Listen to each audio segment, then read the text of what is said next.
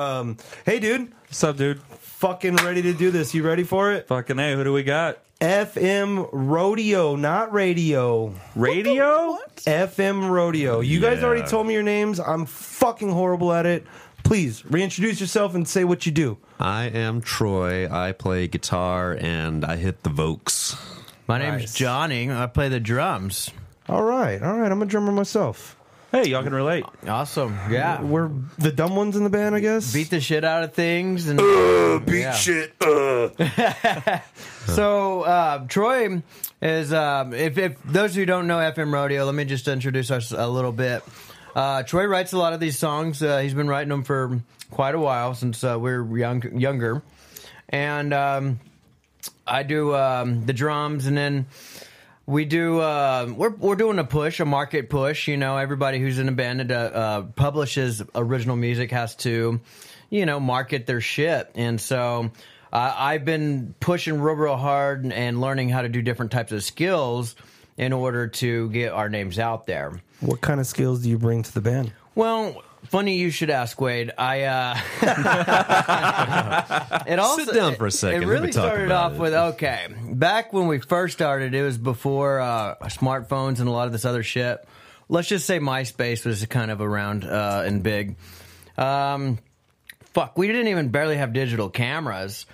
Uh, but then we enter the digital age and then we're back at it. And so not only have I learned how to uh, operate a smartphone, which is a very mu- much elementary thing, but we really started cutting demos at the house. And so I got uh, a better computer. I got an interface. I started doing audio. What year was this?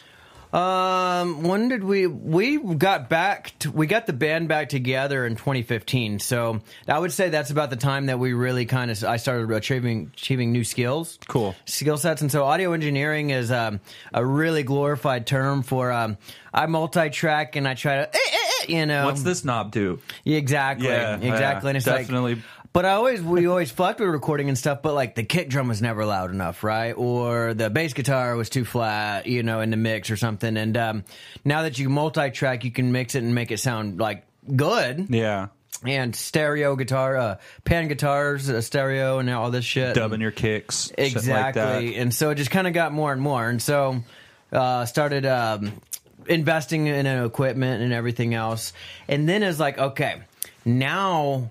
Uh, we got to compete with everybody that's doing the TikTok, everybody who's doing all this Fucking other shit, dude. and it's t- this content just comes out with you. It comes out so fast, hits you in the face, Yep. and it's fucking phenomenal content. These sixteen-year-old kids and their mumble rap, it's like not good music. Sets my ADHD off, bro. I know, dude. It's like insane. Like the shit that they like, uh, girls dancing, and all of a sudden there's like fucking screen filters and all this other shit. Yep. And it's like, okay, well, I have to. We have to compete with that. And our style is kind of like uh, inspired by the '90s rock alternative, which. Uh, right now, we're kind of finding our demographic is a lot of um, males in their 30s and 40s, and then a lot of kids that are, um, I guess, of the rebellious, um, not popular crowd type uh, punk. You know, Sounds right about on par. Exactly. Like the punk kids in the 90s are, are the punk kids now that are like, Back then, there was just the, the kids full of angst. There was no 40 year olds with bald spots and 20 year old t shirts showing up at the shows, but there are now. but there are now. We're right here. Right, exactly. You didn't see a lot of Hendrix fans showing up to their Nirvana and Pearl Jam shows. It's true. I mean, they would now, of course, Well- but what we're trying to do is bridge the gap between them. And but in order to do that, we have to market ourselves. And that's uh, I've learned videography. I'm learning photography. I'm learning uh, video editing. I'm learning all kinds of shit. And I'm also looking to possibly perhaps start a podcast with a good friend of mine in the future in order to help um, uh, share uh, conversation pieces with the community as well. And it's going to be similar to this, but it's going to be a little bit more Community focused. community focused, but also production and uh, skills that you know. We I here's what I here's what I found on my journey that will help you if you want to you know try to grow your brand or Yeah. image, right? And so and then we'll probably bring on. Uh, actors and video producers and um, you know such like that and of course musicians but um, either way, that's sort of um, you know, to answer your question. Wait, Well, Johnny, it sounds like you're a lot more than just the drummer off the bat. What the fuck? well, it's a it's a changing world, man. It's like you used to be just write your songs, go out and play, you know, record your demos, but it's like social media, man. It's like TikTok. Changed the fucking yeah, it game, changed dude. everything. What- no, so I had I had one of my homies in here that's uh, you, I don't know if y'all heard of Donella Drive. Donella Drive. I've I've seen them on the thing, but I've not. So we're we're talking to them, and they had some. Um, if I'm not mistaken, I think he had said some like they're they're they had a meeting with some sort of like upper management of somebody. They they were you know had some opportunities, and the guy was like, oh well, you know you got to get that 15 seconds for TikTok, like that's what it's about. And it's like, what the fuck, dude? We're a band. We write songs, and like we, Right. our music is more than 15 seconds. Like, if, of course. it, it takes longer than that to, to absorb it and digest it. So like, um, I don't. It's really hard to I, I, I mean, they they probably didn't say all that. That's probably more or less me speaking for them. But it was the, the point of it was the guy was like, "You need your 15 seconds for the TikTok." And that's exactly the, the thing is like oh, like you just said the the times are changing. The whole industry has been uh, evolving for a long time, and so like what Troy was saying, it used to be we'd just write our songs and perform them, and get good at writing them, and and, and get good at performing them, and get good at uh, rehearsing the fuck out of them. So then when you do your production, you go in the studio with a plan. Well, now everything's different because now we could write a song and then and then re-record it over and over because I have a ha- recording studio in my house, and then also not not only to mention that.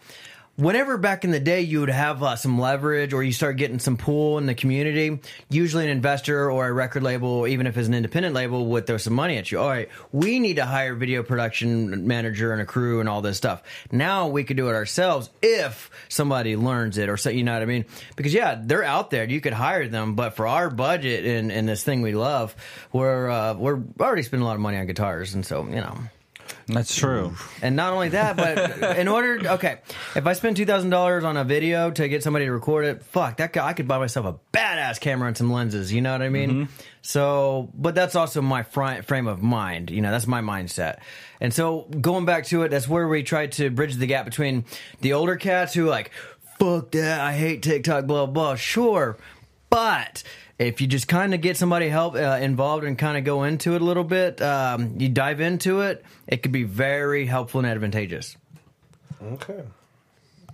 I'm not saying sell out. I'm one I'm- of the guys that says fuck TikTok. yeah, that's all But right. I also don't have a current band going on or nothing to really promote for myself. Sure. So honestly, but I do understand how TikTok is these days. It's Yeah. just like it was in MySpace and all that. Any avenue that you have a chance that you can promote your band for free, Absolutely. fucking do it.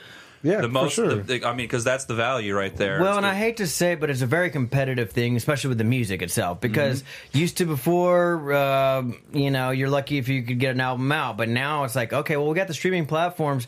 I we could write a song right now, go home, record it, have it released and published tonight.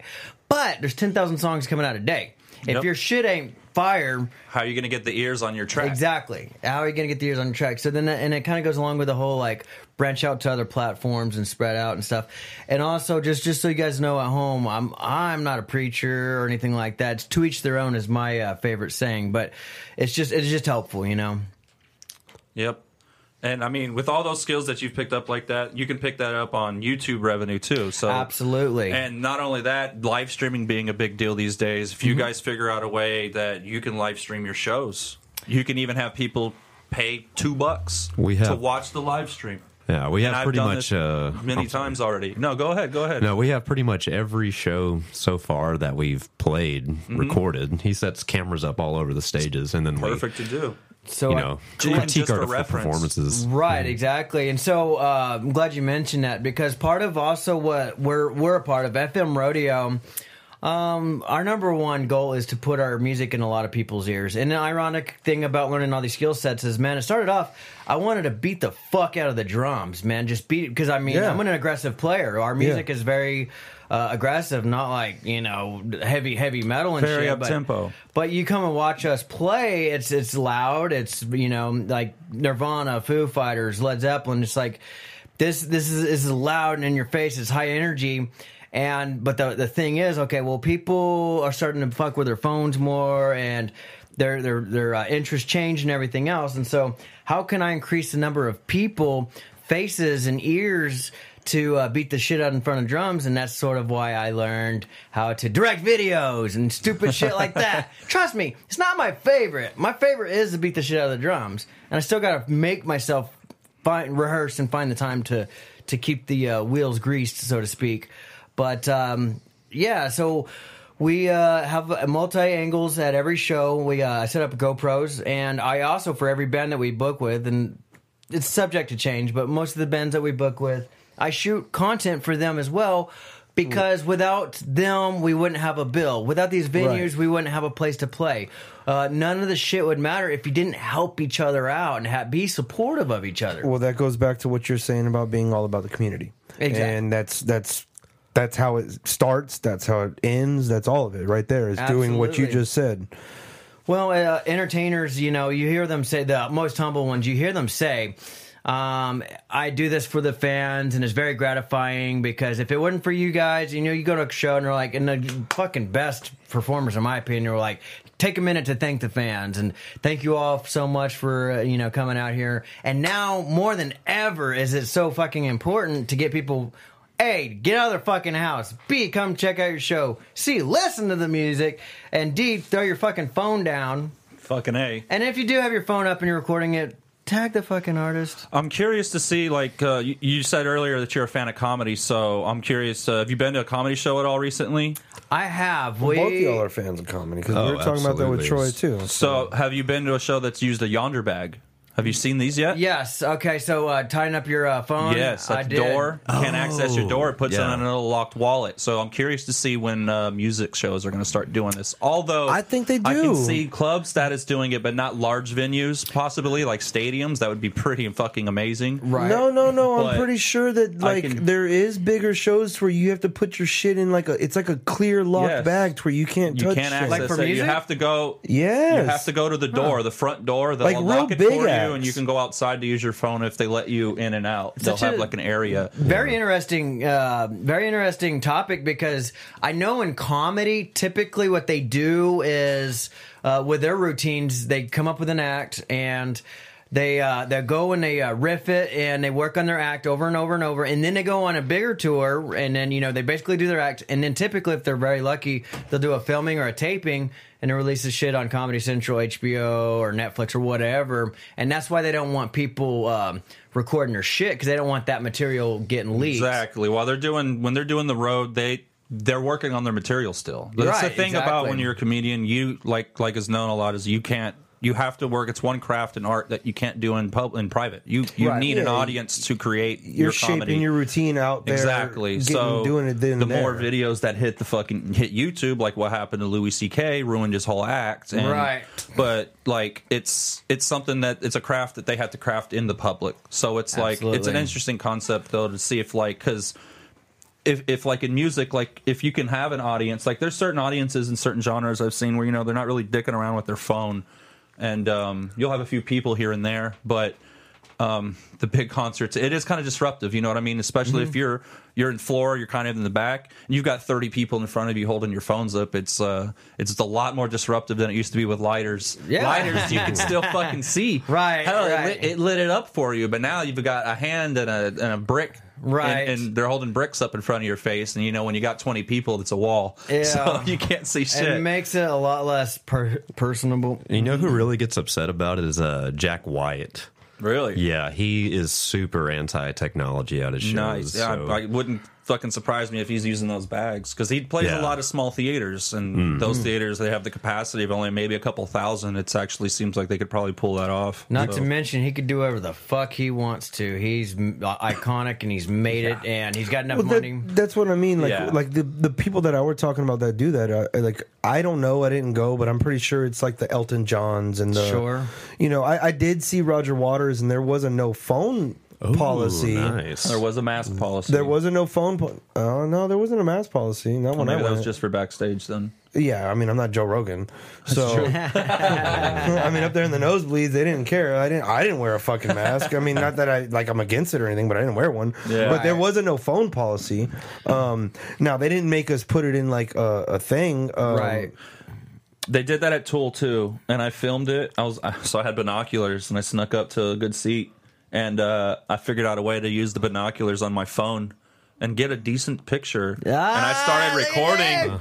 And I'm recording, holding this fucking thing in shot, and the lady over here, I'm already in seats that aren't mine. She goes, "Hey, you can't do that." I go, "Oh, "I'm sorry," and I put it down. And I'm like, "Fuck! If she'd asked for my ticket, I'd have been fucked." Right, yeah, yeah, Because yeah. I was in nosebleed, but I did the I did the thing, you know, Right. like where you you you look like you belong. You You, just- walk right, you look them in the face, you walk up to them Oh, and say, just- "Hey, you just- how's it going? I'm going this way." you just and walk then you walk right past with Do you ever- purpose. exactly Did you right. hear about that guy who snuck in the Super Bowl? He just carried a lighter and a hard hat, and he fucking waltzed right on in. He got in where? Super Bowl. No shit. couple years ago, yeah. That's fucking gnarly, yeah, dude. it is gnarly. Just walk with purpose. Look Hey, like you kids, belong. You'd be surprised where it Get you gets a you, dude. reflective vest, a hard hat, and a fucking uh, ladder, or our cameras. Uh, me and my buddy are doing a videography stuff. Yep. It's like you get a camera on, you just fucking go right back. Oh, for sure. Take an old press Yeah. pass from something, an Uh-huh. old festival. So I mean, it wasn't Super Bowl, but I got from nosebleed to front row for John Mayer, and then after the show, Nice. like I was like fucking maybe twenty feet from like the band, like John Mayer and his band. No shit. And I'm That's like, fucking and I'm just wild. walking like I know what I'm doing, and I'm walking like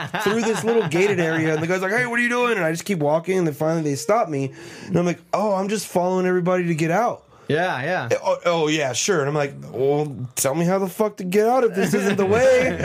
Come on, man, come with me. I'm like, fuck, I almost got there. So they're like, didn't work, huh? We uh, a It couple worked weeks, part of the way. a couple weeks ago we played at this place called Come and Take It Live uh, In Austin, in, yeah. Austin, yeah, on East Yeah. Six or no East um, East Riverside. Riverside. Okay. And next door is uh, the new Emo's. Oh, And, okay. Uh, man, funny. Fun. It's really funny that and ironic that we have just like all these strange ties to this band, the Toadies, who's uh, had a really big rock and roll song in the '90s, are still fucking going at it, and we've made friends with uh, this band, Soul Shifter. I don't know when this is going to air, but tonight in January we're going to play a show with them in, here in San Antonio. Anyway, uh, we made friends with them in Dallas. The couple of the original members of Soul Shifter are uh, were ori- original band members in in the Toadies. The guitar player uh, Charles Mooney the third, and uh, bass player Lisa Umbarger. Anyway, um, I, I we uh, happened to get on a bill with them in Dallas. I brought one of my old CDs that I got when I was in high school. Yeah. got them to sign it. I was really nervous. Badass. They're super like they're friends of ours now. They're so fucking humble and real nice. That's cool. So we played a show a couple weeks ago. Uh, fast forward uh, in Austin, and then uh, Toadies were playing next door, and I was like, "Oh fuck, man!" So they're would- at the old, they're the new emo spot. yeah, they're at the Emo's, and we're at Come and Badass. Take It. And so I went out to my, I brought my CD just in case, and uh, because I need to get Todd to sign it and Mark, uh, the dr- drummer, to sign it okay. at some point. And I was like, maybe I could sneak in there after uh, we are set and see if they're signing autographs or something. Yeah. Well, uh, when I was outside, somebody's trying to park, and they're like, "Can we park here?" And I was like, "Wait, who are you here to see?" If you're here to see FM Rodeo, then yeah, you could park there because there's that Sure come and thing. it. Yeah, I was like, right. if you're here to see FM the Toadies, then Rodeo. go fuck yourself. no, but I did. I said, like, who are here to see? They're like, Toadies. I was like, oh, no, you can't park there. And I was like, for real, I know that's a joke, but the people that come and take it will get your shit towed. Yeah. And um, uh, they're like, uh, something like, I was like, um, so that's Toadies is exciting. She's like, yeah, I'm Mark's cousin, the drummer. We just flew in from San Francisco. Oh, shit! I was like, damn. And I showed her the CDs in my truck. And I was this close to asking her, hey, will you go uh, have your cousin sign this? And maybe see if the singer will sign it. And Be like, how about this? You can park here. Right. There you go. You go get the guy. I'll Mm-hmm. go get my CD. Dude, We got I a should have thought about it, but it's like I had to set up the cameras and then like go Yeah, play the yeah. drums and all this shit. And I like- mean, you're quick on the tongue. Apparently, you couldn't think of that shit uh, right now. you know, right now it's in a podcast. I'm in focus mode. Well, that's how like, it comes when. I'm when setting you're my after shit the up, fact. when I'm setting up the merch and somebody comes and asks me questions, it's, I'm not going to be as smooth as like you know having this conversation. Plus, you guys are Exactly. you know cool. Yeah. Most you're in like a are whole different mindset when Right. you're there. Like you're at work. You Right. know what I mean? In that mindset. Like, Right, You're not trying to fuck around with some fucking dude asking you questions when you got your shit And going. the other thing too is, I mean, that would have been a great fucking idea. She's like, I'm from San Francisco. I'm like, welcome to question, uh, welcome to Texas. Can you do me a favor? You know what I mean? I don't. How- Howdy. Yeah, exactly. Yeah, yeah. I don't. I don't want to ask people for favors. But anyway, Yeah. uh, why did I mention that? Oh, uh, So they were playing a show next door. Yeah, they were and playing they a were show gonna next park. door. Yeah. So you were trying to get away inside. and so oh, that's right because we're talking about sneaking into places if you uh, just just feel like you belong or act like you belong. Yeah. So after our set. I took a bunch of stickers and I went over to, and this is good advice for all you folks out there in rock and roll bands who want to try to, uh, you know, uh, branch out a little bit. Uh, I've done this twice and it's fucking great because most of the time you talk to somebody, you're like, "Hi, I'm in a band." They're like, "Fuck you," you know what I mean? But if you go to somebody who's going to go check out a rock band, and then you hand them a sticker and you tell them a relevant story, then um, it's it, then they get intrigued and then they engage with you, and then the next thing you know, they're following you on Spotify, they're following you on Instagram, all this shit, right? So what I did was I took a bunch of merch, I went over to next door, uh, I walked in, there's security everywhere, but they just maybe assume that you know because You look like you're in a band and you have merch in your hand. Right, exactly, and I, I kind of did that like Dick Hanging. Even if you had your swagger, keys like- in your hand, it would have been even better. Just like you, you have the van keys. Right, You know? exactly. right, yeah, like, um, so I walked in there. The to- I got to check out the new Emo's. I haven't even been in there yet. Mm-hmm. There's a merch line. Uh, nobody's signing autographs, but they had like you know merch uh, pr- uh, rep. And um, I was like, God damn! So I started walking towards the stage to take some pho- some photos and video to just throw it on our on our content and be like, Hey, Toadies are next door. Yo, what's up?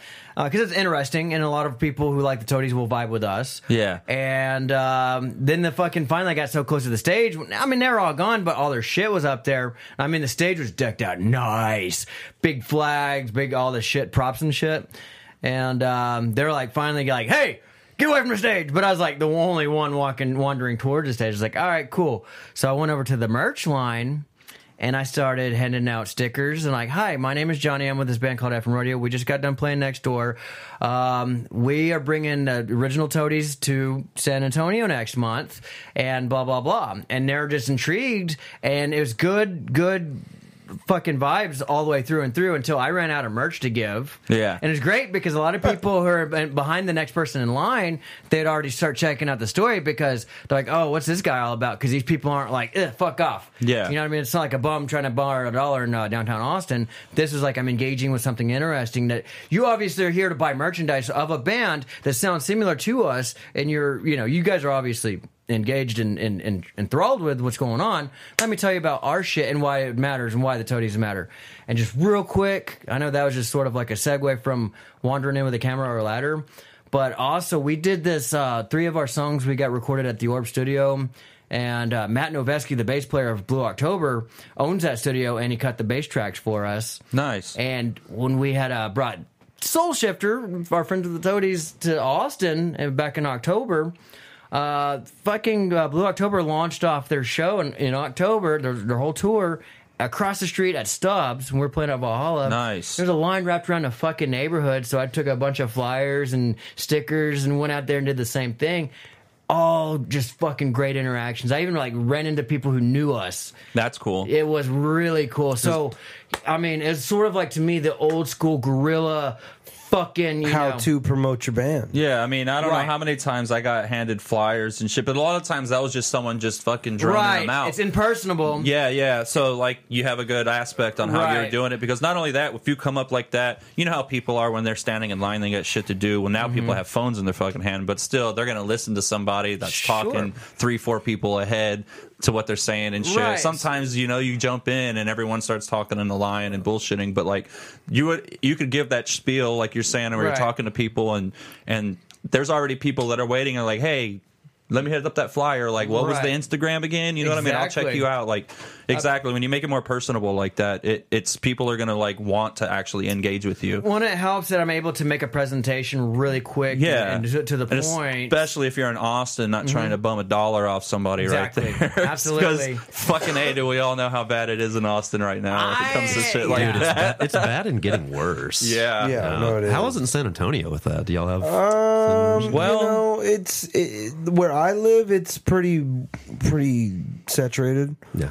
Um, to put it nicely. But um, As far as the Eh. strip, I, all I hear on the strip It's not as bad as is Austin, Not like when- as, it's not really good news. well, like the touristy But- spot of like San Antonio, when you're talking about like shows and venues, and like we don't have a Sixth Street, but yeah, like our We have like a small strip, scale yeah, version, that- North St. Mary's, right? St. Mary's. It's Yeah, not. It's yeah, that's not. such an awesome area. Six venues. Well, I mean, Paper Tiger's Yeah. right in the fucking heart of The it. mix, so yeah. the mix They is all right just- there. It's not um, like Sixth Street, to where like No, it's or not downtown obvious, Austin, yeah. or Dirty Six, I or don't- whatever. Spread out. Don't Well, know. well, it, it, no, but it's not like to where like you're gonna get hounded and like I last time I went to Austin on Sixth Street, and this I could be wrong. It may have changed. This has been a few years. I was with you, Kevin.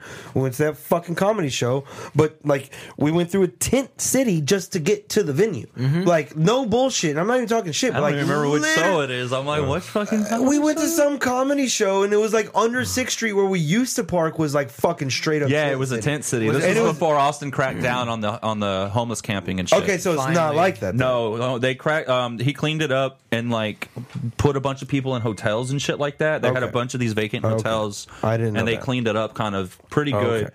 But there's still kind of a lot of people, and Well, that just rough. left like the more gnarlier, crazier dudes on the fucking street roaming around on bicycles, just talking shit to whoever walked by.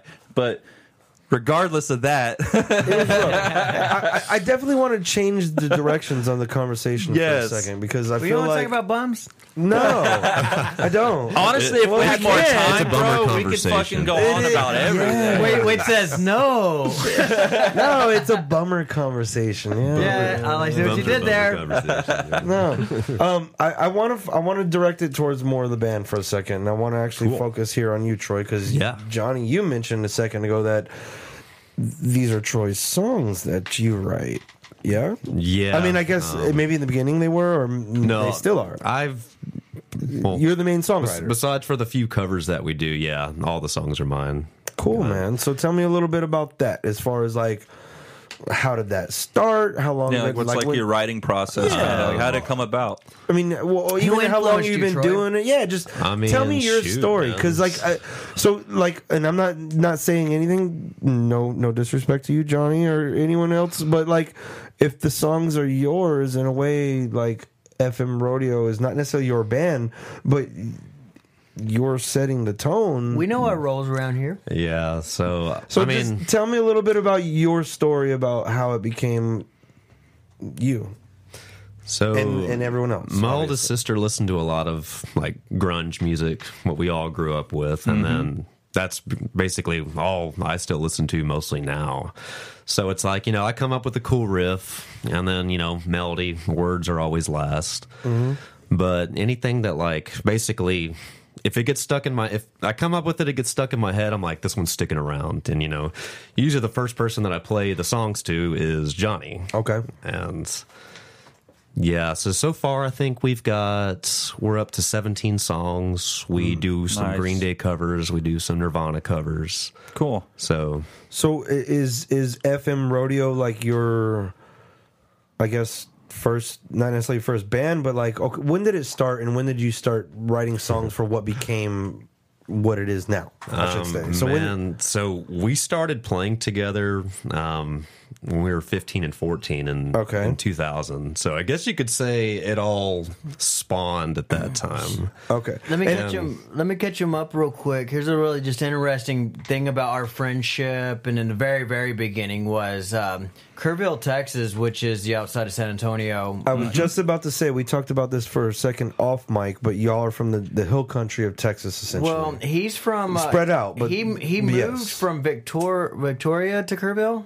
Yeah. All right, and then I moved from Midland to outside of uh, Fort Worth in a town called Azle to uh, Kerrville, and I was a freshman and he was a sophomore, and we both just moved there that fucking summer of the year 2000. Uh, yeah, year 2000. And we're uh, in classmates in theater classes, an elective we took. And like the first week, we did a, uh, a questionnaire, and uh, Due to recording difficulties to our stupidity, here is a word from our sponsor. Hey, dude. Hey, Greg. Greg. Greg.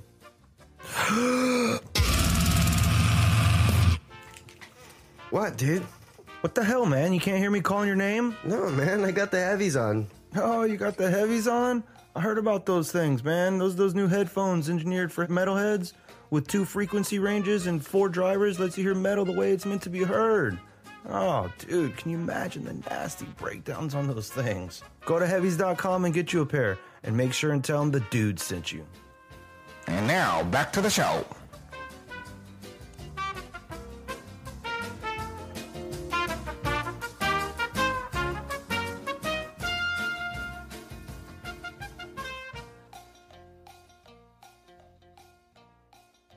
We we partnered up. We just sat next to each other and we partnered up.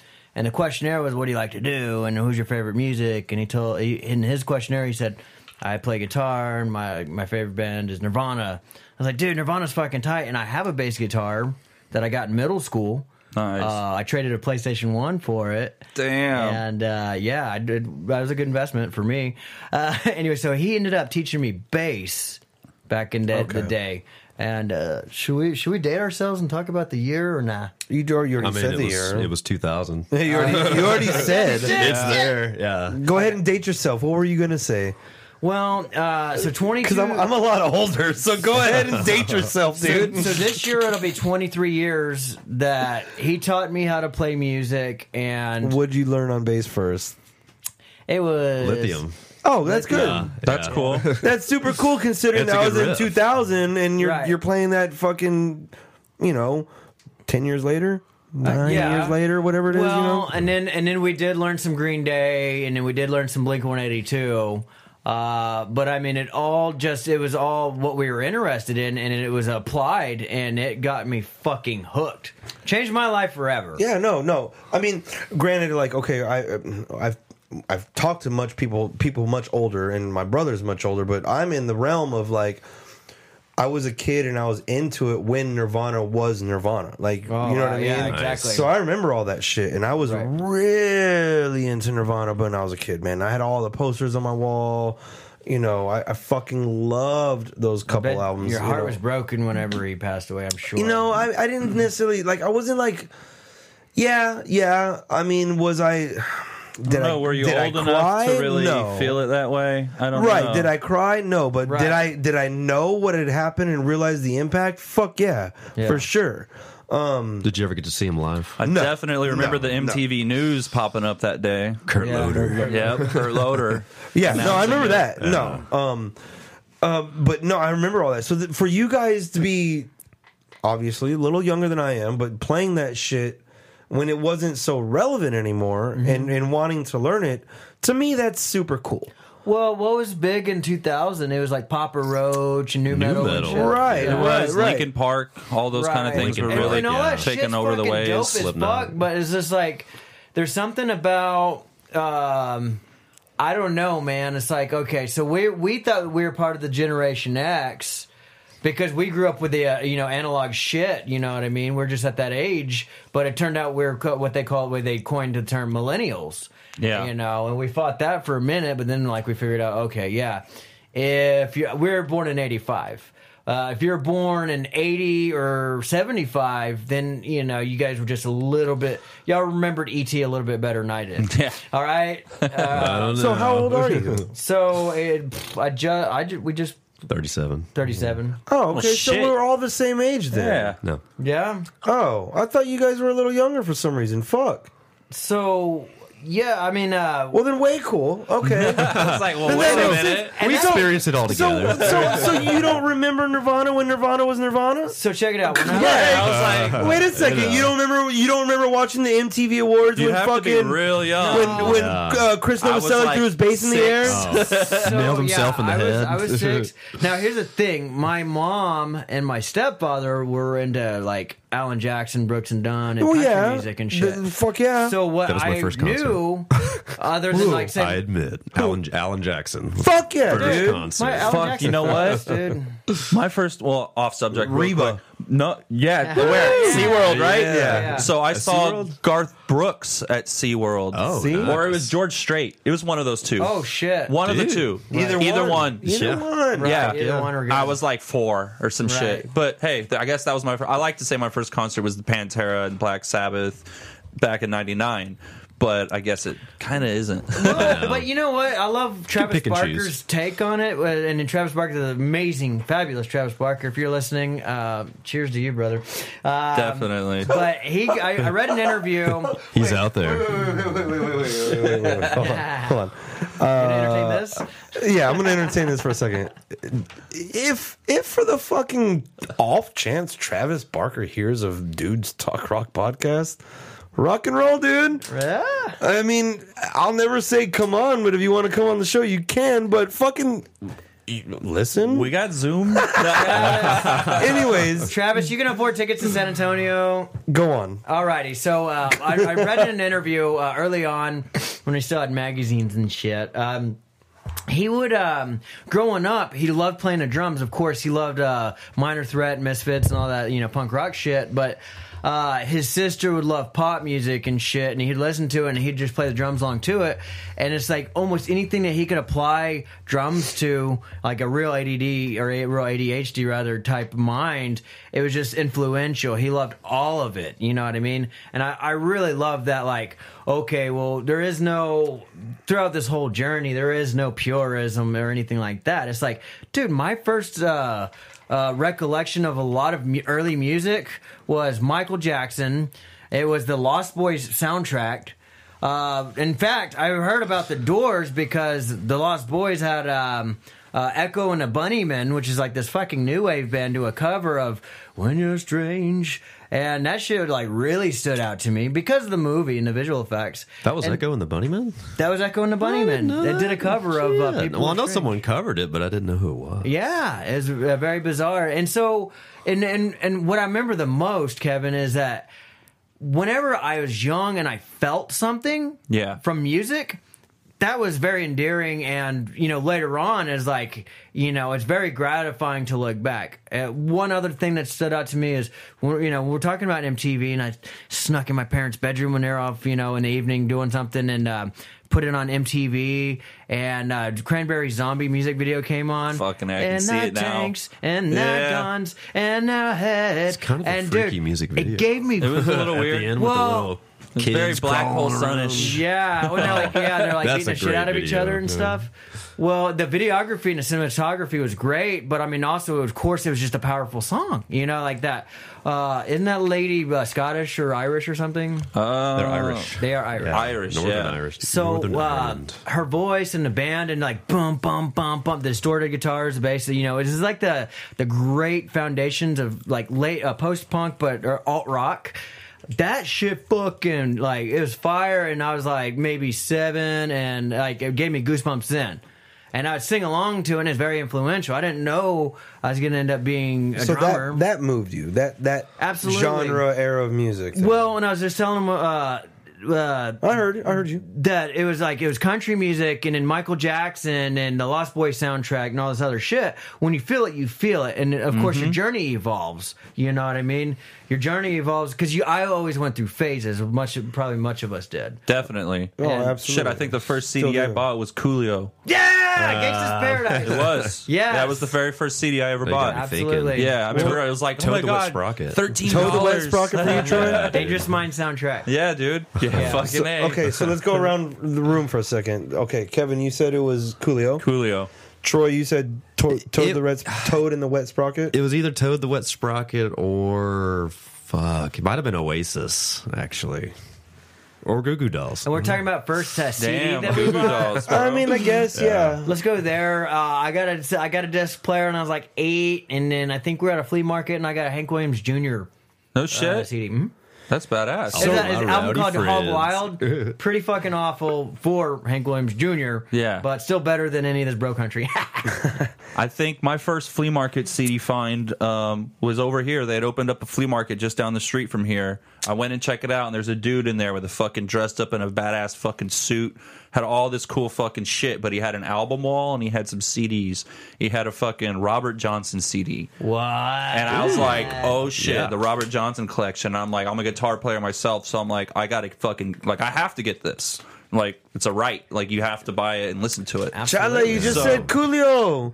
This wasn't, it was my first flea market find. Oh, okay. That's a different genre. Yeah, Yeah, I was like, wait a I second. got his at a flea market, and I was Right. like, "Oh, that Oh, reminded okay, me." So like, and, okay. it, and as obscure as it is, yeah, right? And I was like, "Fucking right." Which is funny is Robert Johnson. All that shit was recorded Here. downtown here. no way. Yeah, it was. The, no, fucking what well, hotel there's was two. it? There's two Really? recordings. Yeah, didn't know all of his main recordings were done in the fucking. I think the Jesus Robert E. Lee Hotel. I think I you're think right. It is the Robert E. Lee Hotel downtown. Damn. I could be wrong about that, but I'm kick-ass. pretty So sure those the Somalis he was singing about were from San Antonio. they're con- they're, con- they're Confederate No, Somalis. see, there's, there- there's two They're things. red hot. There's two things about it, and I don't, I don't, I don't, um, I don't do any research before we do any of this, but he did.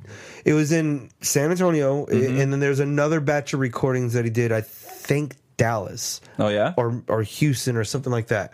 And and so there's there's two batches of probably what was on what you got from the flea market because Yeah. that's all that's all there is of them. That's yeah, it. that's it. There is but nothing most else. of it is in is, is in here in San Antonio. Hey Jamie, Google uh, Robert Johnson's early recordings. There you go. So all right, we're talking about first albums. Wait, you didn't get your turn. Pull it up. My first album, um, so the first one that I remember, it, it wasn't bought for me, but the first one that I can think of that comes to mind is um, my my grandmother bought me Rush uh, counterparts. It was a cassette tape though. Hell yeah.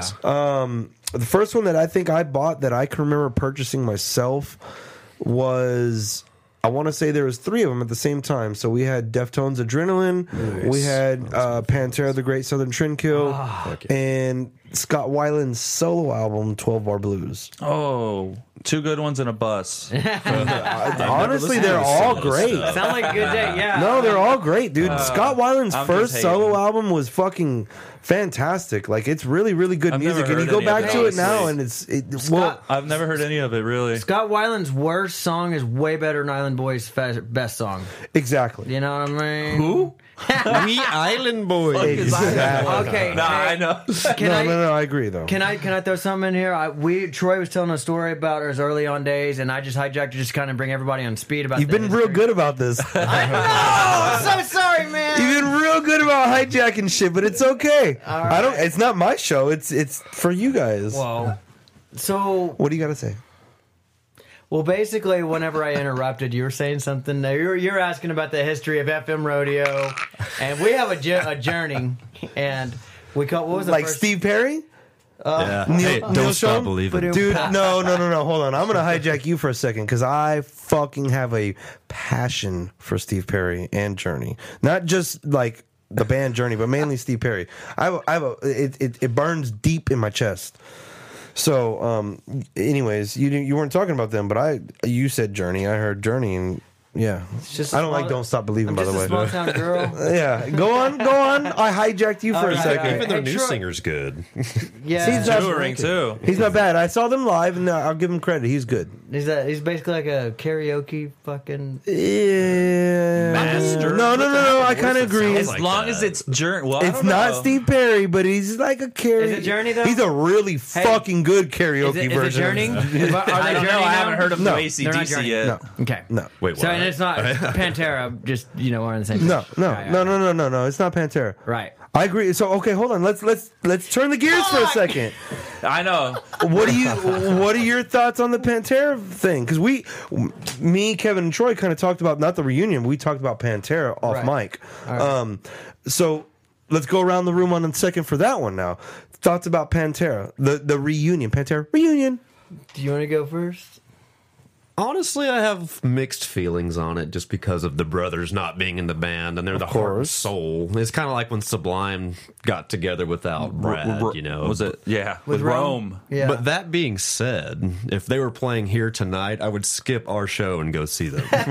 yes, yes. Thank Definitely you. Definitely something to call in sick for. I would have told you guys we're not doing it because I'm going to Pantera Right. reunion or whatever they call it, tribute. So for Whatever. me, I'm, I'm similar to him. Like, uh, but here's the thing: I know that Dimebag would have wanted uh, uh, Zakk Wylde to have an opportunity to push the music. If I know that he would want the music because, dude, Dimebag was a humble, cool cat, man. He was one. Of, he was just a rare breed of of. So one of was those- Vinnie. Yeah, Yeah. extreme talents, but also was all about the fans, which is ironic uh, because of what happened. But um, and and so I, I know that they would have wanted it, and I know that the diehard fans are diehard fans.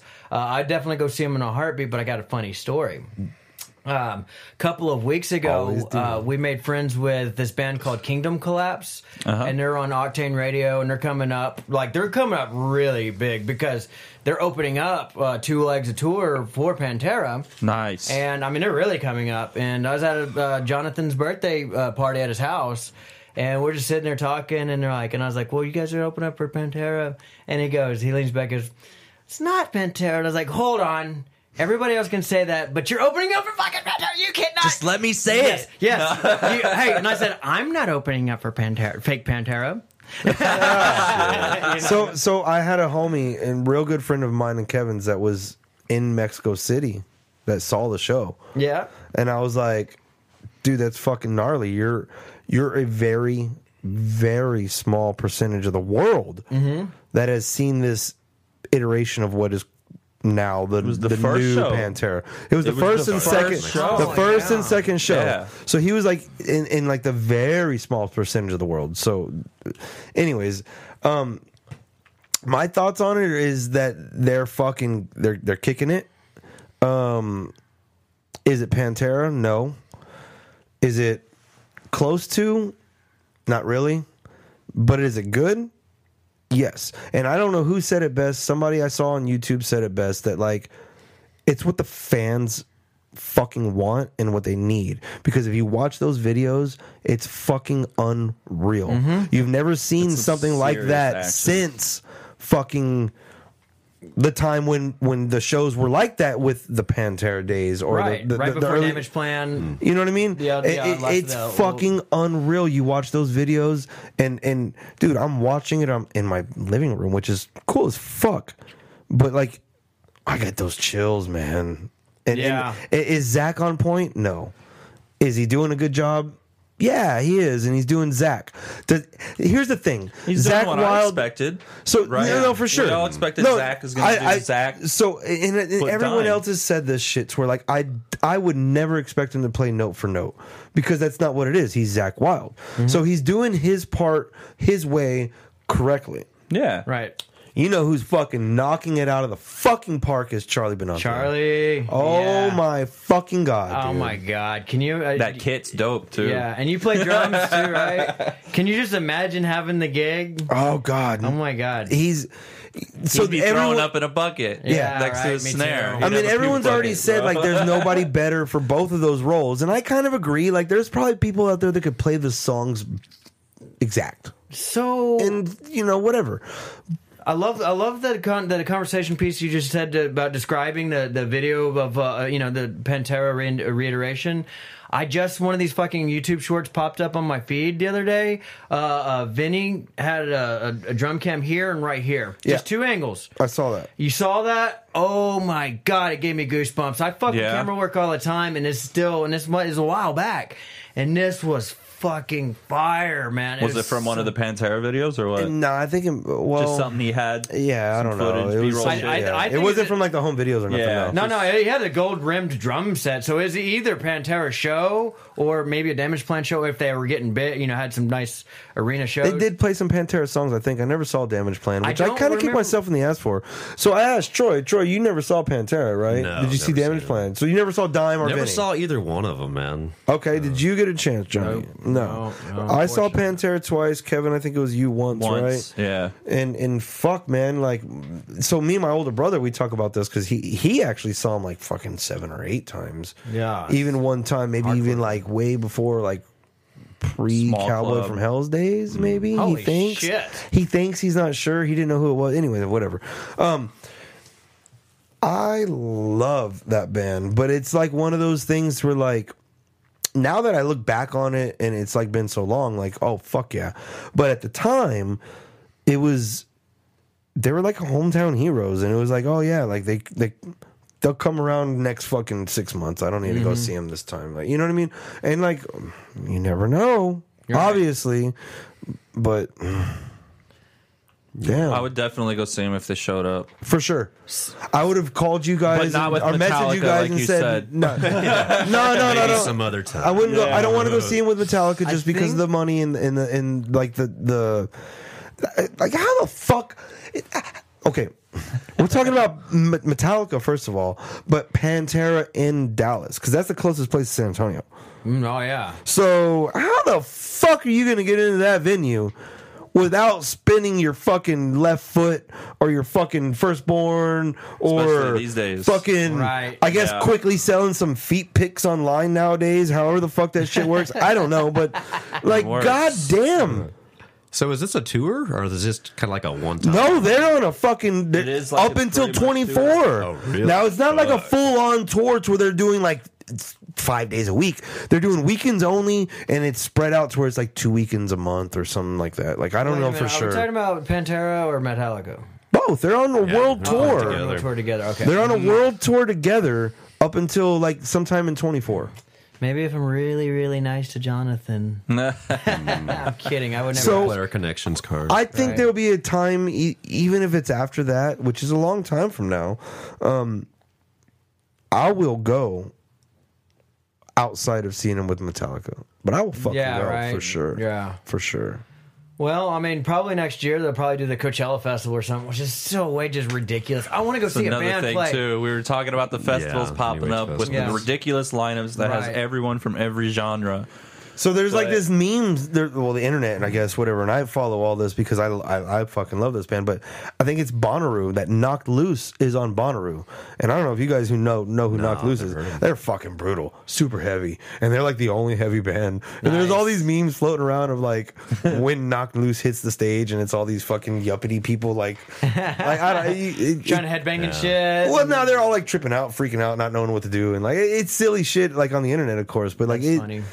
But yeah, man, it's getting crazy. I love it. I mean, I think it's great as far as like live shows Yeah, and, and all that. I'll stuff. take what I can get. Right. You Yeah, what no, I no, no, for Especially sure. after COVID. Uh, Yeah. You know, just get Well, get. I saw the fucking the the New Orleans Jazz and Heritage Festival, and Herbie Hancock is billed in the third line at the end of the third line. He's he's topped and billed by fucking Lizzo and the Lumineers and fucking.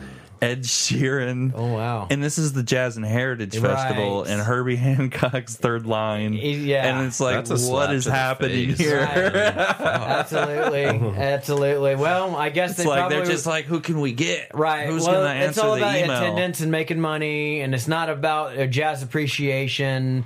I'm also blaming it on the pandemic shit. I'm saying everyone's fucking sick of the shit, and they're Mm-hmm. Like, "Let's go play." Hey, what can we get on? An optimist would say sure. that. Everyone's fucking accepting sure. it. So an it's like, optimist would say that the Liz, uh, uh, Lizzo and the Ed Sheeran fans will discover Herbie Hancock and become fans, right? And follow him on TikTok. good point, right? right? No. Uh, buy his fucking albums, y'all. Goddamn. He's still alive. Yeah. he could use the still money. fucking jamming. Hey, Yeah. I don't. I am not cutting you guys off, but y'all said before we started we have a time limit. Yes, yeah, but we're still like, I'm feeling good. feeling it. So where are y'all playing tonight? Fitzgerald's. Nice. Yeah. That's one place I still haven't been to yet. Have you been there? Yeah, It's Yeah. a really cool venue. Hey, man. Kevin, no, it uh, is. How's for- the stage? Forgot to tell you you are on the guest list. Oh yeah. Yeah, yeah, for sure. Well, we'll have to check it out. I'll introduce you to uh, When do y'all go on stage? We go on at nine. What about opening band? Eight. Oh, Good City Modern out of here in San Antonio. We played this cool little um, uh, showcase back uh, a couple of months. Oh, I- this past summer in Paper Tiger, and uh, we get to see some really good, like some of these up and coming bands that are like a lot of the younger people, and it just really um, it ja- jazzed me up because like. It, you think that the next generation's a bunch of mumble rapping, listening, you know, little dweebs, but some of these fucking kids, I mean, they, they go heavy, and then uh, you know, some of them are just fucking so talented, harmonies and shit. Oh yeah, there's a lot of talent out there now, man. we had to bump our cover because one of the opening bands played it. for Gnarly. us. Oh yeah, it was a Was it- Nirvana song. But they did. They Was played it really better? good. Was it better? Fuck they, no. they outdid us big time. it happened. well, we've never we haven't played it since. it happened. Yeah, there but you uh. Good City Modern, they're they're coming up. Uh, be sure to check them out. But just real quick, uh, just give it a little shout out. We talked about St. Mary's earlier. Mm-hmm. What a cool strip! They just got some funding to expand some parking out there. That's fucking needed. Yes, that's really good. Uh, they got some grants to, to do. Well, some there's like a big The neighborhood would be appreciated over There's a that. Big, big thing going on, and I don't follow it too much because I don't own a business or work down there. But it is fucking like everyone's there's a there's a big thing going on because a like the, the whole street's torn apart and you can't even drive down there right now. You can't park Oh, no anywhere. shit? Yeah, no, no, it's all Yeah. fucked up, and it's like been all over fucking not only social media but actual like like local news and stuff too. Yeah. Um, I don't I, I I don't have an opinion on it because I don't really know what's going on other than the businesses are hurting because No one can can't get to 'em. yeah you can't get to them so I mean I know that fucking sucks That's and that happening out in. Boerne a lot too with the We're talking about community earlier. That is the community. Is these local businesses, these venues, these bars, Right. The strip, like that. That is the heart of our music scene, Right. So, so yeah, no, that it that's affects all of us and affects you know the way that uh, you know the music can be influential with the next generations and a place to go. Um, but also, Well, not only that is people's livelihoods. These owners yeah. and these these workers and stuff that are like. Fucking, There's that, if they're yeah. even open, of course, it's all over the country And if before the the venues can't get pandemic. people and to stuff, like- show up, then there's no money to pay bands. and exactly, everybody it, it's fucking just it loses out. trickles. That It shit- trickles down and Well, goes down and down You've and down. seen and uh, down. you've Exactly. seen trends come and go and hype come and go for like say bands, music Mm-hmm. scenes and stuff. And what uh, what's great for the you know for rock music in general is a trend or a hype or like sort of. Um, any sort of momentum and shit like this is momentum killers. You Yes. know, uh, we've been doing band shit for 23 years, and nothing is worse than um, everything's going good, and all of a sudden, boom, you have to cancel a show, and then all of a sudden, you know, it's hard to reschedule, and then next thing you know, the scene's dead. You know what I mean? Exactly. the next big thing fucking came around. And uh, but I was just gonna say between the mix and uh, Paper Tiger and the Amp Room, there's also this place we played at called Pink Zeppelin Books and Records. Where's that at? That's over here. Um, Troy, do you remember where we're not very well versed with San Antonio? Yeah, I don't know Okay. San Antonio. Okay, so we're in what right now. We're in sort of like west We're, San we're Antonio. as west in the main part of San Antonio as you can pretty much get on the inner loop. So uh, Pink Zeppelin, and I'll, I'll I'll pull it up, but um, it is a really cool. It's like a record shop, and they have, um, they have a, a lot of bands coming. It's on Culebra. Okay, okay. Culebra. Uh, Culebra. yeah, yeah, yeah. That's not far from here at all. That's only like two, two fucking three miles away. I think. No shit. Yeah. So they have shows every weekend. Uh, a lot. We we played uh, there about three weeks ago and got to fuck with some really cool younger talent. And uh, what's cool is. It was. It's sort of one of those. It's like an all ages thing, which is very interesting because like the younger people need to see what in the hell we're doing. It shouldn't be so No, for exclusive. sure. You know what I mean? Well, And- it, it, it go on. I'm not going to interrupt. they, all these bands had brought their own fan bases, and it's just so cool. It reminded me of back when our high school days. Our first show that we put together was downtown Kerrville at the park. No shit. Shriner Park or what? Uh, it Uh, was Louise Hays. Louise Hays Park. Oh, okay, cool. We rented the. We got the permit for fifteen dollars. Got the uh, pavilion. I put my shitty PA up, and Is that the one right by the river? Yeah. yes, Yeah, yeah, yeah. Cool. And there was like 150 kids out there, dude. That's It No was, shit, dude. That's super cool. so cool. fucking cool. Um, and but it reminded me a lot of that. Like, just if you guys get a chance, um, go check them out. Meet the dudes from uh, Pink Zeppelin. Uh, I can't remember their names right off the top of my head, but there's a great networking opportunity there, especially since it's so close. Yeah, I'll go check them Um, out. and they're I've heard really of nice it. people too. I've definitely heard of it. Nice. So I'll go check them out. Um, but between them, say Fitzgerald's is a really cool venue. Uh, it's to me, it reminds me of the rock and roll dungeon version of Come and Take It Live. So it's like a really high stage. So I was cool going to ask you set. about the stage, how the how the stage setup was, and It's everything. cool. It's very dark. How's so the sound? Sound pretty sounds good there? great. Yeah, they got an excellent sound system in there. I don't know if he still does it. My friend Marcus used to do sound there. He probably still does. He Yeah, might be there So- tonight. Yeah, he- I mean, if he's doing sound still there, uh, which I think he does, then I'm sure he is. I, I haven't talked to him in years, so I don't know for sure. It's all social media, but yeah, that's what I, I mean. and He so does we're, there. We're uh, we're tapping in, and we're so excited and happy to find you guys. And you know, we're trying to we're trying to find other bands in San San Antonio to bring to San Marcos. We play there a lot. Mm-hmm. Uh, to bring to Austin.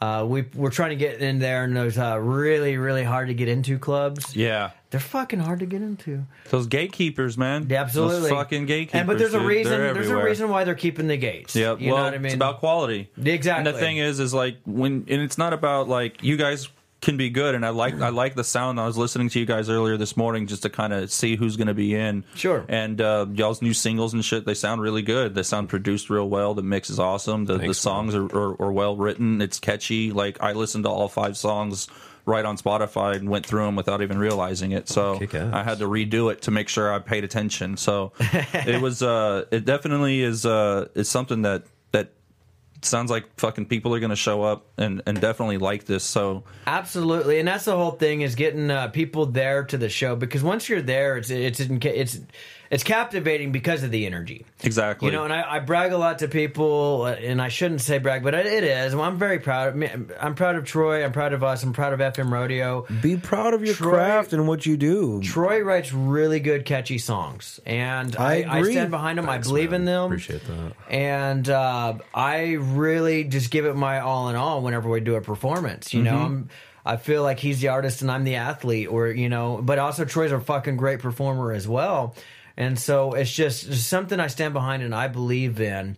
And I make uh, both of us have good livings. We don't have to do this shit, but we love it so much, and therefore that's you know, passion that keep us keeps it alive. Really, and there's nothing Yeah. like the authenticity authenticity of passion. To, Exactly. To, when you see somebody doing something, you can tell. Mm-hmm. you, know, when what I their mean? heart's in it. You can see it. Well, not only that, you see it in the craft and like what you guys do. You're going to see it with how much and how often you guys practice. You see that with your live shows, with your recordings. You're going to see that passion and, and see just how much not do you like not only enjoy doing it, but you enjoy creating and you enjoy working together and, and creating a cool environment and a community that people are going to enjoy to go to. And that's what's really fucking cool about how we were talking earlier about how rock is dead. And it's guys like you that keep that shit alive. So by doing that and bringing community and guys like us that can bring out the word and help spread the word that rock isn't dead and there's dudes still rocking out to, to music and shit. So Absolutely. it's it's great and and we were talking earlier like this podcast is probably not gonna come out for a few months from when we're recording but you guys are talking about y'all are pretty much booked up through March mm-hmm. and uh, so that's fucking good to hear too and y'all are playing all over like what what areas are you guys booked in through So we're booked in Austin, uh, San Marcos quite a bit. There's a venue called the Porch. Uh, there's a venue called Grey Horse, which we had a residency back in September. Um, and then here we're we're actually booked again at Pink Zeppelin. We'll probably keep uh, messing with uh, that venue. We'll uh, we're getting into the amp room and the mix again. yep, yep. And um, you know, I'm I'm looking for other places in San Antonio because you just want to find out where you gel the most. Exactly. Uh, and then in Austin, it's Come and Take It Live. It's Valhalla, and you know, there's other places. So between those three, and then also we're looking at we're looking at dates for the Corpus Christi at Black Monk Tavern. Cool. And uh, Dallas, uh, I'm going to talk to Charles tonight with Soul Shifter. Uh, about what you know, getting something lined up for up there. So Nice. Really, we're branching out, but we, you know, it's like a strategy. We want people to come to our shows in Austin and fill that fucker up, and then same with San Antonio. You know, Hell yeah, dude. And then we want to get these San Antonio bands in Austin. We want to bring some talent from Austin here to San Antonio. Exactly. Great bands that are friends with us that. Uh, they don't suck and, they're not, and they're not assholes, and those are two big, you know. Pieces that of matters in the community a lot because assholes can play some good music at Yeah. times, but when you know I you're an invite- asshole, right. You might not. No one wants to fucking hang out with you. You know, Absolutely. and then I mean we also uh and you can be an asshole without knowing it too. Most of the time it's unaware, you know, uh you know, just Hijacking. Yeah. Sorry. Go That's on. one of them, right? Right. But like, okay, so when we book with a band, and let's say they bring their people, they play their show, and then they bounce. They don't promote the show. They don't throw you any love on social media. It's like, well, fuck you guys. Like, what did? How do we didn't benefit? But also we. Uh, blasted you guys on our social media, got your name all over. We played some of your music. recorded the show. Right. We recorded the show. You know, we sent you content uh, and everything else, and it's like it takes a community. You know what I mean? And Definitely. we're all trying to come up, and we're all. It's competitive and it's not, but it doesn't mean shit if we can't share the same fan base and we can't have a good time. That's know? true, and the snakes are always going to be out there, you know. But it's Mm-hmm. always good to see. The usually, from from what I've heard from throughout all the years being around, the most people are pretty good and decent in the community, especially at the venues that you can tell that have a good following. So Right. a lot of the places you like that, you know, it's always good to check out some new spots, see how it is, see if they're Right. good. But it's always good to know that there's going to be some core community members you can rely on. Yeah, Austin's kind of a hard nut to crack, though. Like you have to have, or all those people are connected. All the bands they help themselves get in on the venues Yep. and stuff. It's almost like you got to get in on the secret Facebook group. yeah, and like you, you'll email a place to play, and they'll be like, "Well, where have you played before?" Mm-hmm. No It's like- shit. yeah, they're like, "We, we kind of want to know your resume real quick." And Wow. like, yeah, and they I don't know if they do that here or not because I've never really played a lot of venues, but think- wow, I don't think quite as much. No. They might get a lot of people, enough people that are. I mean, submitting for Austin's really shows that they have saturated. to- They, actually have the ability to sift time. through like that. So yeah, no, they're really saturated in Austin. So like that, that you know, uh, fuck, man. Okay, so now that we got a second, Troy, I feel bad you haven't had the mic at all, Oh, no brother. worries, Uh, no so so other than some shows that are happening for the next few months what's 23 got in store for fm rodeo Man, we I would like to get back into the recording studio. That's kind of become my favorite thing mm-hmm. of being in this in this band so far. It's like you go in, you record it, and you listen to it, and then you know it gets mixed, or we get someone else to mix it, master it, and it sounds completely different. And that is so much fun. It's just mm-hmm. like holy cow, you know. It's like I appreciate you polishing, you know, yeah. what I went in looking for, but yeah. Uh, so I So noticed that he was doing. this- Oh, go ahead, go ahead. i'll just say hopefully back in the studio Yeah, that's do you guys have you you said you had 17 songs right I mean, we got a lot more than that, but that's what we're playing right now. Yeah, as a And how many of them are recorded? Songs. Oh, ooh, we just did our the tenth one. Nice. So ten. Yeah. so you have at least a good another are are we doing singles because that's the new thing now are we doing We- eps So we talked about that recently. Like when we did, when we're like, oh, we just did our tenth song. Sweet, we can come out with like a vinyl now. That'd be badass. I've always wanted to have my own music on vinyl. that's cool as fuck But that's the thing about we've been getting different people mixing our songs, mm. and we're like, I like the way he did it, and I like the way he did it. Mm-hmm. So if we were to put these ten songs on one album, it almost sound like a compilation album because it sounds, you know, it's. Say if you listen to Nevermind or you know Appetite for Destruction, you can tell it was all recorded in the same place at the Right, same time. so- but this one, you could tell a difference. no i got you So I think the goal is basically every t- singles, basically every two or couple of months, we'll just release a new song. Okay, Nice. And that's, That's the, the plan. That's honestly the new way to do it nowadays, man. It's I the- can't that's remember world who we live said in, it. yeah. Um, honestly, I think it was no, because they talked about fucking film or something with Slipknot. Somebody was it was like a Revolver, Loudwire. Somebody recently was talking about like moving forward with. It was a big band, big band, Mm-hmm. like.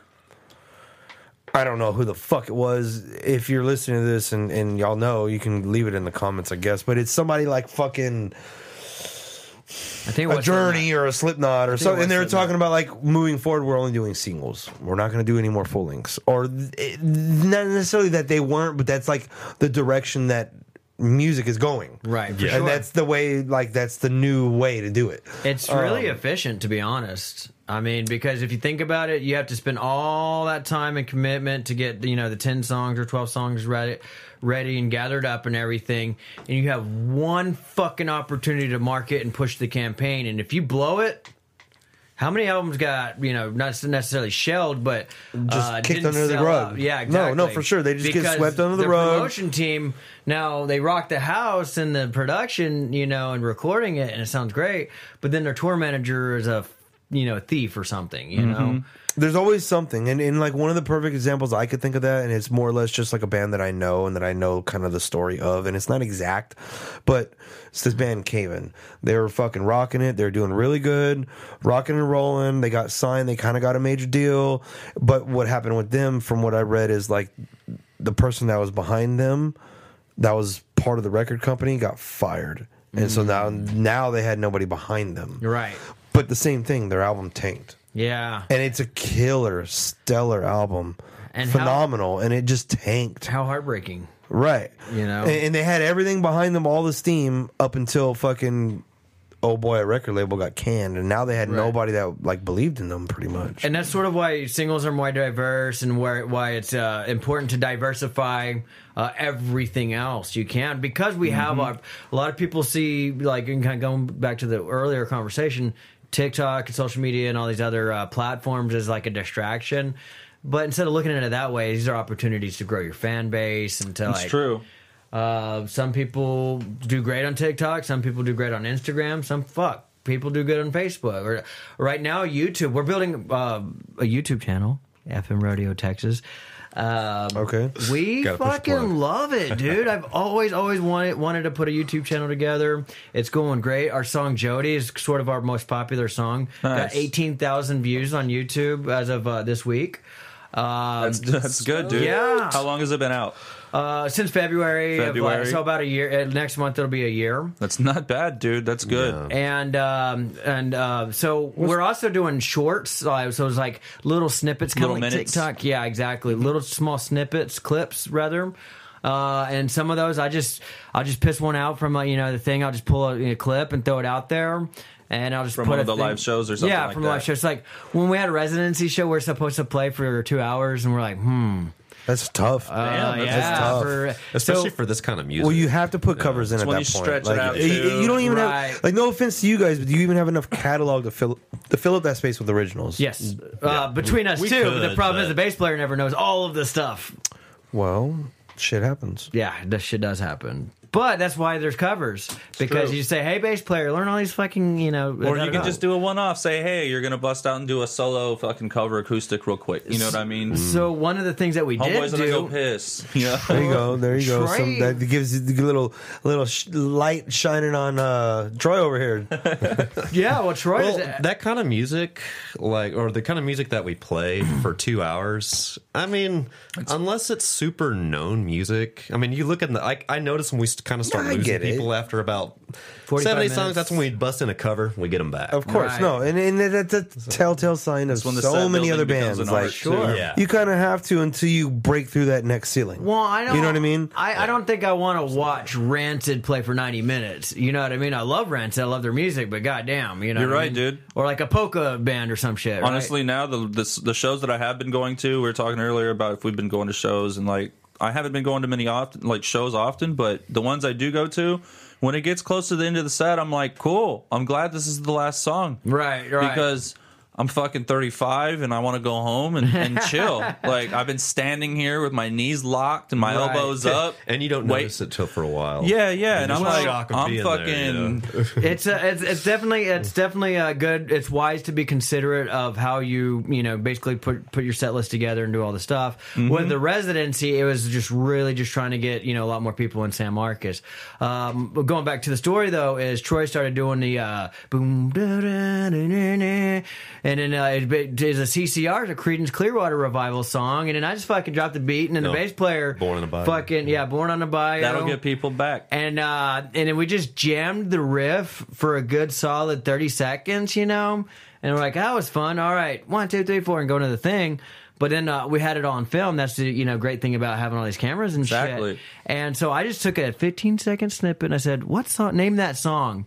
And then uh, an hour later, we had 3,000 views, uh, you know, on that short on our YouTube channel. Nice, and, it, dude. and then it, it increases our subscribers, gets more people watching. Yeah. All of our songs, our singles that we released, we also eventually put a music video out. And if you haven't seen a music video to Jody or Elephant Nightmare, I was going to yeah. ask you about it, but I, you, as you were talking, I could tell that you had already had one, and that's when you said the Elephant 18,000 Nightmare views. So. whenever you're like really uh, Yeah. in the zone. You know what I mean? Cool. We'll do it in a minute. Yeah. So, I was interested when you were talking about the video production earlier. If you were going to do a YouTube channel or anything like that, you can even do streaming, like I said, through it. So Absolutely. it's going to be interesting to see how that develops too. So that'll be ver- cool. I'm very enthralled because what I want to do now that I'm getting a little bit more efficient at all these other so-called skills that I've achieved, uh, uh, I want to minimize it and do the best that I can, and then start to help getting people to come bring them in on a team. To all right, you handle this kind of shit, you handle this kind of shit, and I'm going to cherry pick the things I like to do the most and do them very well. Yeah, I mean, you'll, you'll you'll be in the community enough. You'll have somebody that's going to have some time to like, hey, Yeah. can you fucking just check this out? Do do a little edit on this for me and see how it sounds. Right, Like, and tell I'll me pay, your- you know, give me some notes. We'll work something out because I, I I eventually need to learn how to play drums one of these days.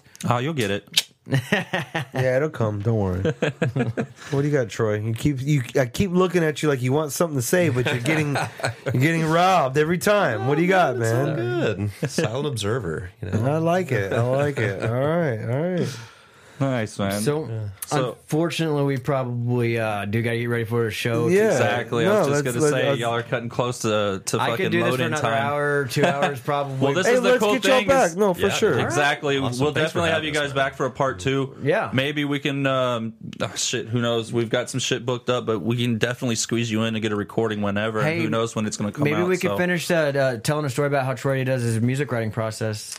Yeah, Definitely something yeah. we can do. Absolutely. No, no, no. In, in all seriousness, no. Uh, when when um when something else is happening and you guys got some stuff to say, let's let's fucking get you back in here and say it. Definitely. You know what I mean? Pink Zeppelin's coming up. We'll talk about dates and stuff. Um, let's let's rock and roll. Boogie. Yeah, I man. Really, really enjoyed this. Definitely, So- dude. It's Yeah, been dude. fun for sure. It's been good. I'm definitely going to look forward to a part two because maybe that gives us a chance to get the other guy in too, so we can Sure. have all of y'all in. Yeah. Have him drive And, uh, from Katy. we know the bass. Uh, bass keeps the band together, so we all know that one's a fact. Yeah, Get the because we, rhythm what we need section. what we need is another some, somebody else in here talking about something. Yeah, right. Hijacking Hey, we need somebody sharing the mic and, Yeah. and uh, sharing breath. So so before we go, uh, real quick, Troy, tell you guys, tell everybody where we can find you guys, Oh man, pretty or, much. or do I have to ask Johnny? No, Plug it in, Troy.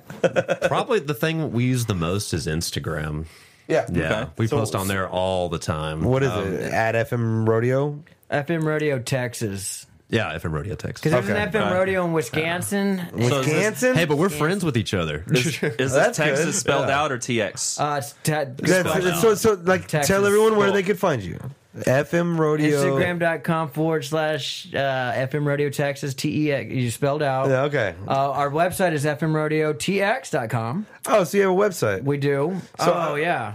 Okay. And, uh, well, that's more important than Instagram, but I don't think it gets updated as much. It's, uh, it's everything there. should be might be a going little through the behind. dot com. now he'll have an guys. incentive to by the time it comes out. Everything should Yeah. be going Indeed. through the dot com. Well, you can find us on com. Spotify. Just type in uh, FM Rodeo. I'll tag all this in the description, but I want you to say it too. Yeah, uh, we're on YouTube Music. We have a YouTube channel. Do a YouTube Just type channel, in yes? FM yes, Rodeo. we're on the YouTube. All right. Uh, and then, um, shit, where else can we find? You could uh, find Troy in the streets Facebook. of Troy. You can find Troy's in the streets of Fredericksburg. There you go. There's not many, so you're I'll- probably I'll be, not I'll hard be to hanging find. at Dare Diewell. There you go. That's that. That's that bar you were downtown. talking about. All right. Well, anything you guys want to add before we go? Yeah, we uh we're releasing a single every two months just to kind of keep uh, keep the momentum momentum going. Uh, if you guys are in the Kerrville area, uh, check out the Rev FM. We're doing a, uh, we're guest featured every two months on the morning show with Cody. Nice. Um, you know, let's see, Bobby Sharon. He's another podcaster in Georgetown that does music stuff. Cool. Um, we're gonna actually be featured on his podcast next Thursday, uh, which it'll be out by the time this airs. But also just a great networker, uh, great network. I'll, I'll uh, introduce you guys as soon as I get a chance. Nice. To, to you know, branch That'll out. give the listeners uh, who are listening to this right now something to go back and listen to as well. Absolutely. And if you guys like podcasts and shit, you know, check out the Bobby Sharon podcast. Uh, check out the Rogan podcast, Bill Burr podcast, and I'm just kidding. Plug it all in. Put them yeah. all. I don't give a fuck. Sounds good, guys. Well, cool, man. Well, I fucking A, appreciate dude. y'all coming out, Thanks, taking the Kevin. time. Yeah, man. Thank you Thanks, for Wade. stopping by. Absolutely. Um, Pleasure's ours. Definitely, let's do this again, man. Absolutely. We'll see you at part two. Definitely. All right. Kevo, next you got episode. anything else? No, that's it. All right, man. Let's Have a get good out of show here. tonight. Oh, Dudes thanks, out. man. Thank you. Out.